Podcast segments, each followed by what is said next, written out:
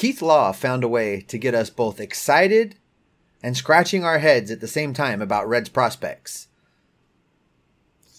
There's going to be a logjam for the Reds in the middle infield, and versatility could be the key in making it to the majors. We're going to talk about all that and more on today's Locked On Reds. Let's go. You are Locked On Reds, your daily Cincinnati Reds podcast, part of the Locked On Podcast Network, your team every day.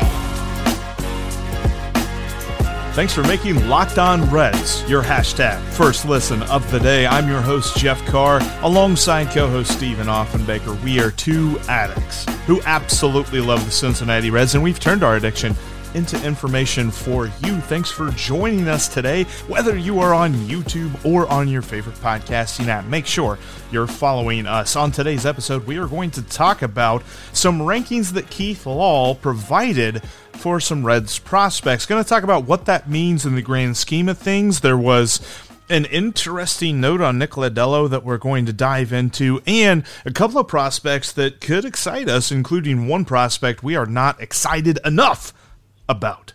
We will get into all of that here on today's podcast. And Steve, I, am telling you, this is prospect ranking season, which is kind of nice. We, have seen Baseball Americas. We talked a little bit about that.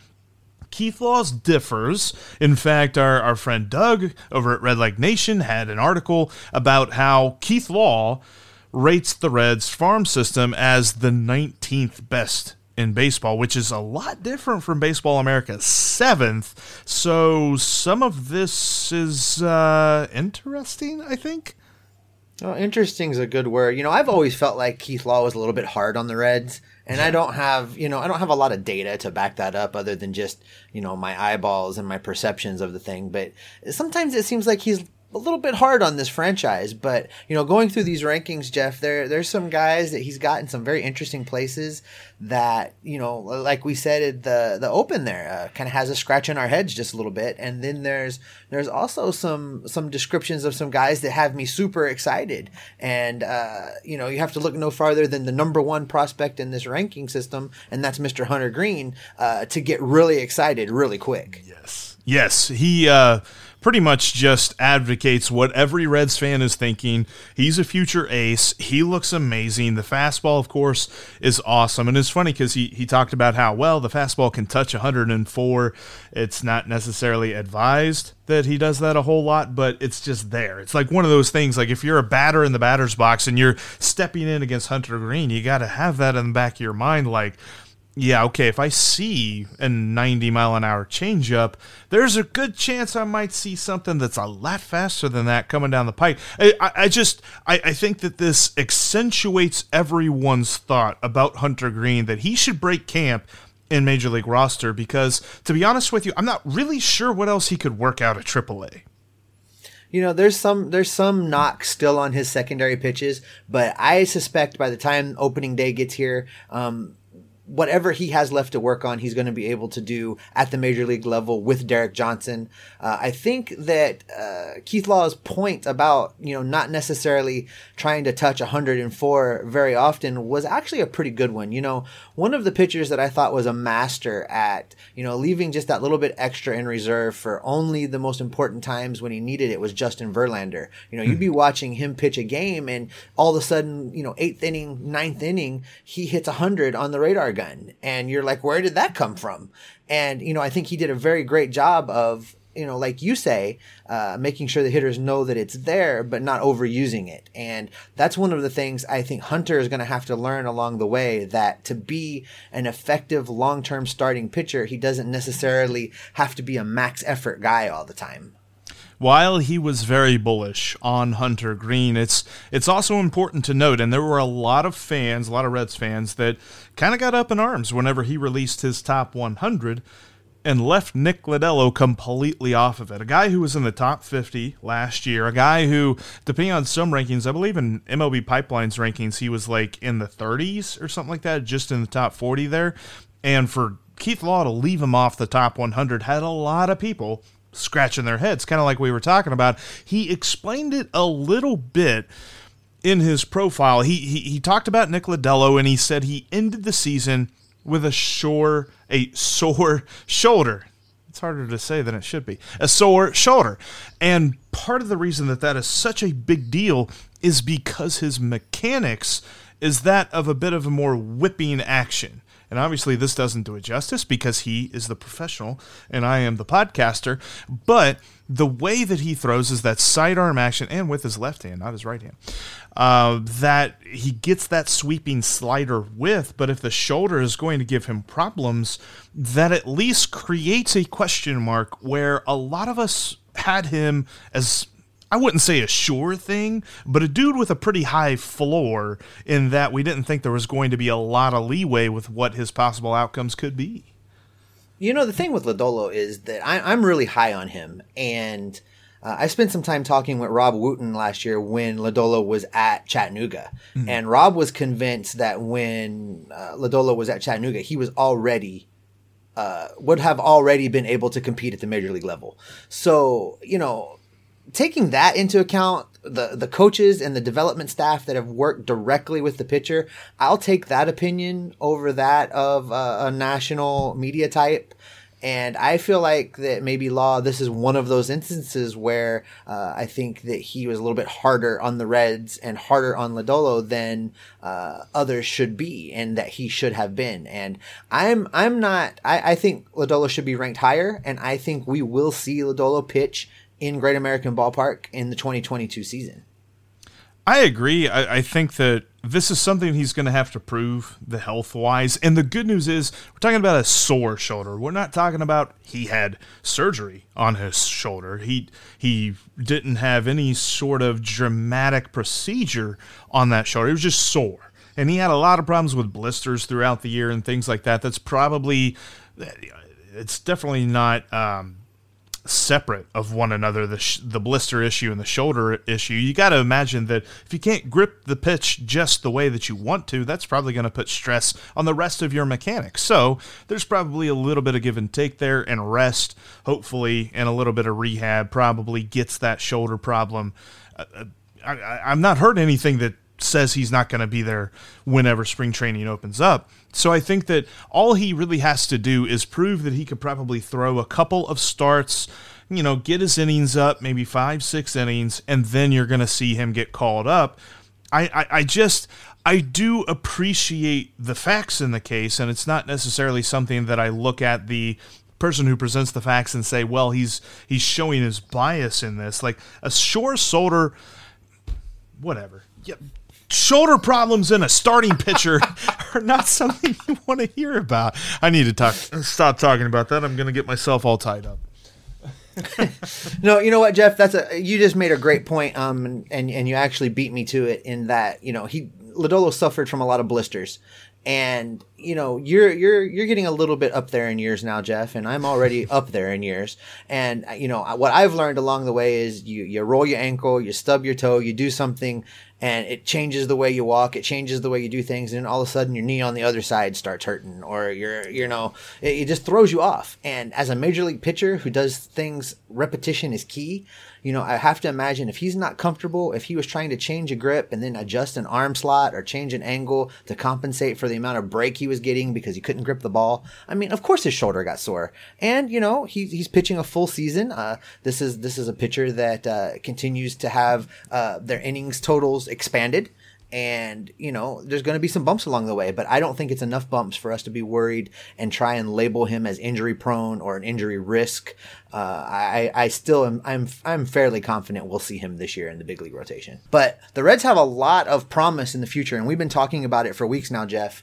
And one of the things that the Reds have going for them is there's going to be a logjam of talent in the middle infield, and I think the Reds are going to have to get super creative in, in dealing with that logjam of talent. So we're going to talk about that coming up in just a minute. But before we do that, I'd like to talk to you about Built Bar. Now, I've been using Built Bar to try and uh, achieve achieve my New Year's resolution and stay on my diet. And it is actually helping me do that. You know, we're into February now. And after you've been doing your diet for about four weeks, five weeks, all of a sudden you're ready to just throw in the towel and head to the store and buy a whole box of Snickers and, and just go ahead and order the bigger clothes on Amazon and say screw it. But Built Bar helps you not do that because when you're craving chocolate, the fact of the matter is it is covered in 100% real chocolate, and it's kind of the the the king of all protein bars is the way I look at it. You know, each one of those bars only has about 130 calories. There's only four grams of sugar. There's only four net carbs for you folks that are doing keto, and the best part is it's packed with 17, sometimes 18 grams of protein. They have tons of killer flavors. I'm I'm partial to the cherry barcias. Uh, those are what I keep stashed in my locker at work. And then uh, the best part about the Built Bar is you're never going to get bored with them because there's always special holiday flavors and you know just random uh, special offerings that you can get. And then the everyday the everyday basics that they have on the site from coconut brownie chunk to salted caramel. The list goes on and on and there's all kinds of other products like their their marshmallow puffs that are kind of like a three musketeers but just oh so good. So head over to built.com and use the promo code locked15 when you place your order for built bar and you're going to get 15% off of that order just by using the code locked15 so head over to built bar that's built.com promo code locked15 to get your 15% off your next order at built.com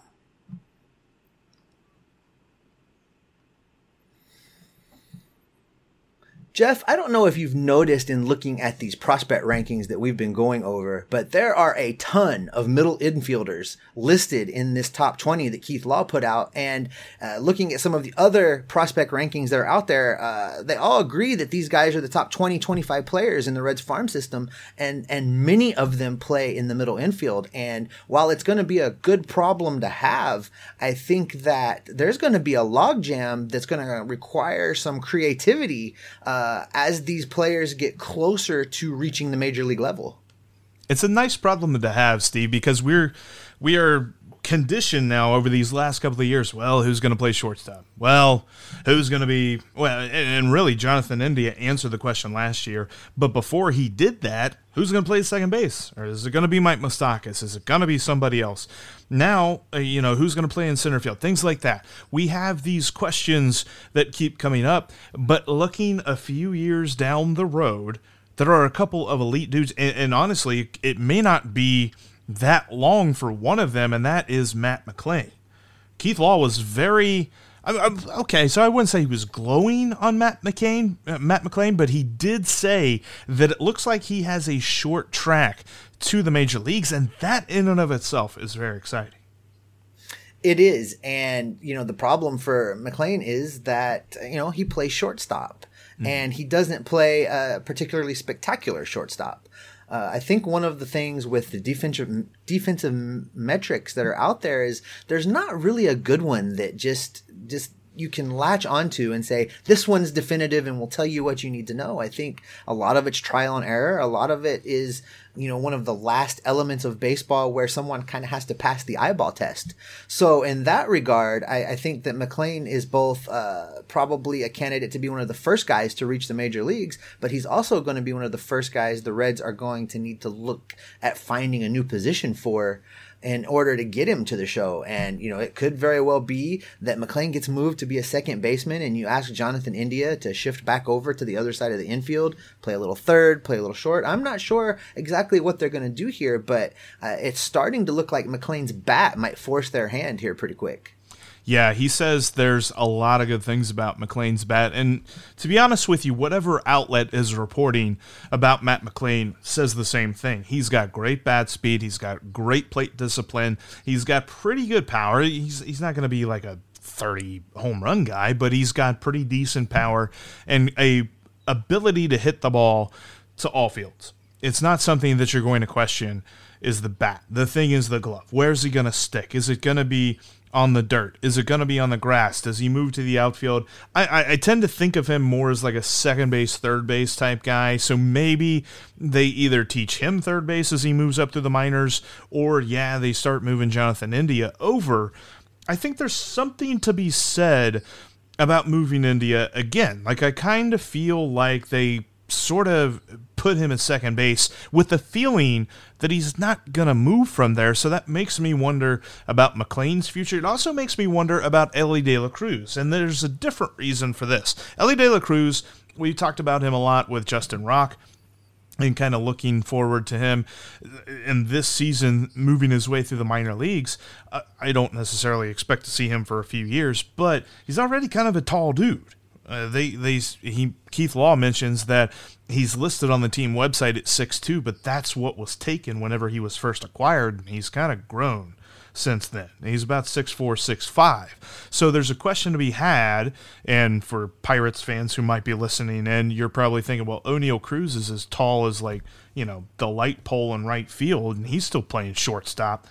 Maybe we'll have to see about that. But Elly De La Cruz could be another guy that's like, is he a short? Is he a third? Is he in the outfield? And Keith Law tends to believe that his value is going to be a lot higher if he sticks on the dirt. You know, the thing with that is, Jeff, that the shortstop position could very well be solidified this year. I think a lot of what happens with some of these guys down line really depends on how Jose Barrero does in a full season playing shortstop at the major league level. If if he goes out there and and you know cements himself as the shortstop for the next three or four or five years, then there's going to have to be some adjustments made in the minor league system, and those adjustments are going to have to be made sooner than later, so that guys can start shifting around and and getting comfortable in new positions coming up to the big league level. You know, the the Reds lineup right now really is going to to look to have an opening at first base in a couple years, mm-hmm. and it's going to look to have an opening at third base in a couple years. Uh, beyond that, you've got a couple young guys that can take the second base position, take the shortstop position, and take the catcher position. So I, I think that, uh, and, and we'll talk about this coming up in the next segment, that versatility is going to prove to be key. And speaking of the middle of the field, there's one dude that, to be honest with you, he was just drafted, so I kind of understand why the hype is not necessarily quite there for him right now. But the hype needs to be just blown up. The um, the excitement level for Jay Allen needs to go through the roof. Something that Keith Law said, he said he's he's an amazing fielder with amazing speed. If he can get his plate discipline down, he's going to be absolutely phenomenal. He's only 19 years old. He's got plenty of time to do that, but he's going to have the kind of hit tool that we're not looking for a 30 40 home run guy out of him. He's probably going to be more at the top of the lineup if he can get down the plate discipline. But defensively, they said there's absolutely no reason why he should move away from center field. Center field is his spot. He's got the glove, he's got the arm, he's got the speed, the ability to cover the range. Now, you know, I don't know that we're talking about Billy Hamilton speed, but we're talking about a plus plus speed player. And that is extremely exciting. You're talking about the whole middle of the field, including catcher, because whether it's Tyler Stephenson or a couple of guys we're going to talk about here in a minute, you're looking at a very, very strong up the middle of the field, which is a criticism that we've had about the Reds for the last five, six years, is that it felt like they came from the corners in. They asked corner outfielders to be center fielders, and they asked corner infielders to be second baseman and third and shortstops. So I, I think that this is a nice uh, transition from that thinking. Well, you're absolutely right. We need to, to be a little bit more bullish on Jay Allen because he's coming along at exactly the right time. the the Reds the Reds outfield is uh, a giant question mark at best. We're, we're not sure what's going to be happening over the next year or so. And you look at you look at these players now, and, and, and I keyed in on it too that he's only 19 years old, and my my gut re- initial reaction is, oh, it's going to be a long time before we're even talking about seeing him. But, you know, the fact of the matter is that's not necessarily true. These players are coming up younger and younger and they're moving through the organization faster than they ever have before. So, you know, it's my hope that that trend continues within the Reds minor league organization. And a few of these guys actually are in a position to get a cup of coffee, contribute a little bit this year right now in order to really solidify that core that we've been hyping up all offseason. The future up the middle is bright, Steve, but I'm thinking there's a couple of other factors that came into Keith Law's rankings and some stuff that he kind of pointed out that we've got to talk about. Plus, we explained to you why um, the 2021 draft class has just been phenomenal. That's all coming up in just a minute before we tell you about the best place for sports news and scores. It's betonline.net. BetOnline has you covered this season with more props, odds, and lines than ever before. And it's not just about football season. We're talking about basketball, plenty of NBA props, odds, and lines. You've got college basketball, huge upset this last night. Arkansas taking down Auburn in Arkansas, but still, whatever. You know, Auburn's number one. Arkansas beat them. All of that great stuff. The NHL, boxing, UFC. You can get all of that news at betonline.net. And of course, plenty of stuff about the Super Bowl. BetOnline.net remains the best spot for all your sports scores and news this season. Don't wait to take advantage of all the new amazing offers available for the remaining uh, for the Super Bowl and for all of the other sports seasons that are going on right now. BetOnline is where the game starts. Thanks again for making Locked On Reds your first listen of the day.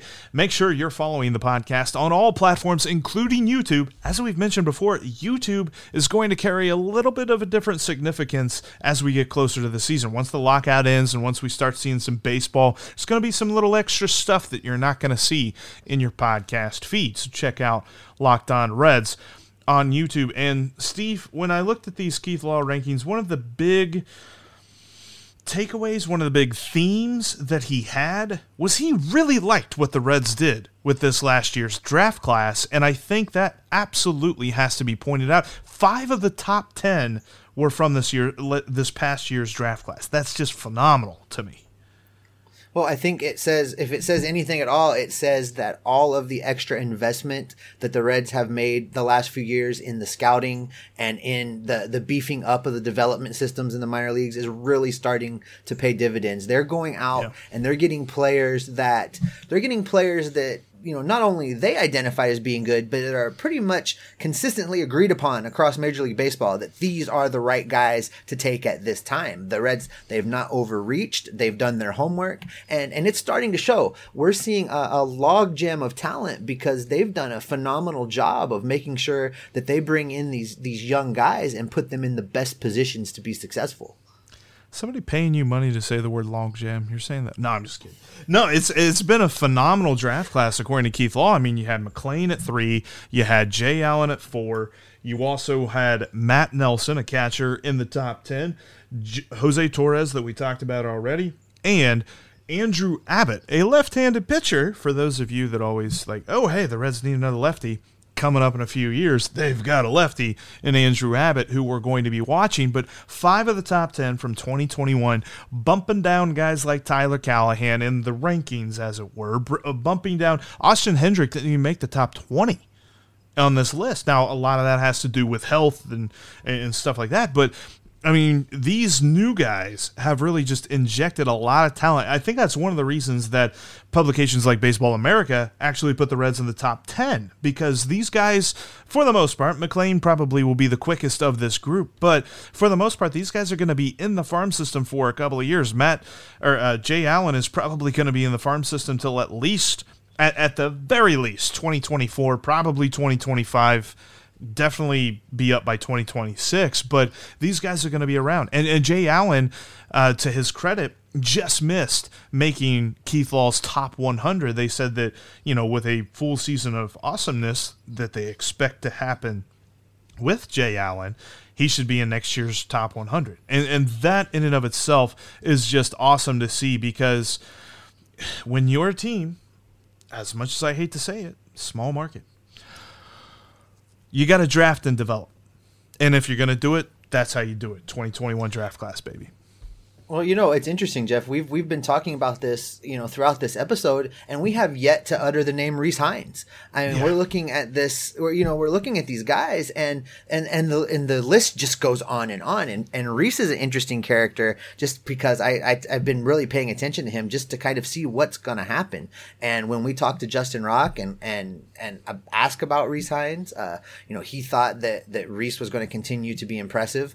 Uh, you know what concerns me is some comments that Nick Krall made this offseason in talking about Hinds' injuries and that they may necessitate a, a, change of position. Now, you know, I, I threw out a thought that maybe that means they're going to move him to first base and and see if he's the heir apparent over there. And and uh, you know, I got into a back and forth with our buddy Doug Gray over at Redleg Nation, and he was adamant that that shouldn't happen. That Hinds needs to stay at third base. So I'm not sure what's going to happen there, but I know that you know you're talking about a guy that can be an absolute masher, and he might now may be a player without a home as far as a position goes, just based on some of his injury problems and the fact that there's so many guys playing on this infield. You know, could we talking about Rece Hinds moving to right field? Could we talk about him moving to first base? Uh, you know, and it may not necessarily uh, mean that he's going to be playing at third when he reaches the big league level. Probably not the uh, sexiest prognostication for some, but uh, sounds like he might be a future DH. Now, let's not forget the universal DH is coming. You're it's you're coming. right, and and you know the timing works out that right as the right as the end of the Votto era is upon us. You know it could be the beginning of the Hinds era. So you know that position could very well be open, and then uh, I, I, think you've got a point coming up where uh, the Reds' next first baseman may already be on the big league team. Yeah, and I find this interesting because with the ranking of Matt Nelson at number seven in Keith Law's top 10. He's a guy that he's really bullish on. I think this is a guy to watch this season to see how he does in the Reds farm system. I also like Daniel Vellojin. Only because I haven't talked, you know, it was a couple weeks since we talked to Justin Rock, so I haven't said Vellojin's name in a while. Um, he made the top 20 and Keith Law mentions he's got to face better pitching for him to get a better gauge on where he is. He says that he likes the hit tool, loves the fielding, loves the arm. He threw out 43% of the attempted steals against him this past season. That's phenomenal. Sign me up for that. So, you're talking about some guys who are coming up that in a few years may make it just, you know, obvious to move Tyler Stephenson to first base. We've talked about this before. He got a little bit of run there with Joey Votto being hurt this past season. Did he look amazing? No, but he looked like anybody who's moving to first base that didn't expect to play first base anytime during the season. I think if he continues to learn that position, i.e., Scott Hatteberg, pick a machine, then you're going to get that bat in the lineup a lot more. You're going to extend his career. I think it makes a ton of sense to move him to first base. And there's a couple of guys coming up through the system who could do that. You know that, and that lends to to the point that you know I want to make on versatility, Jeff.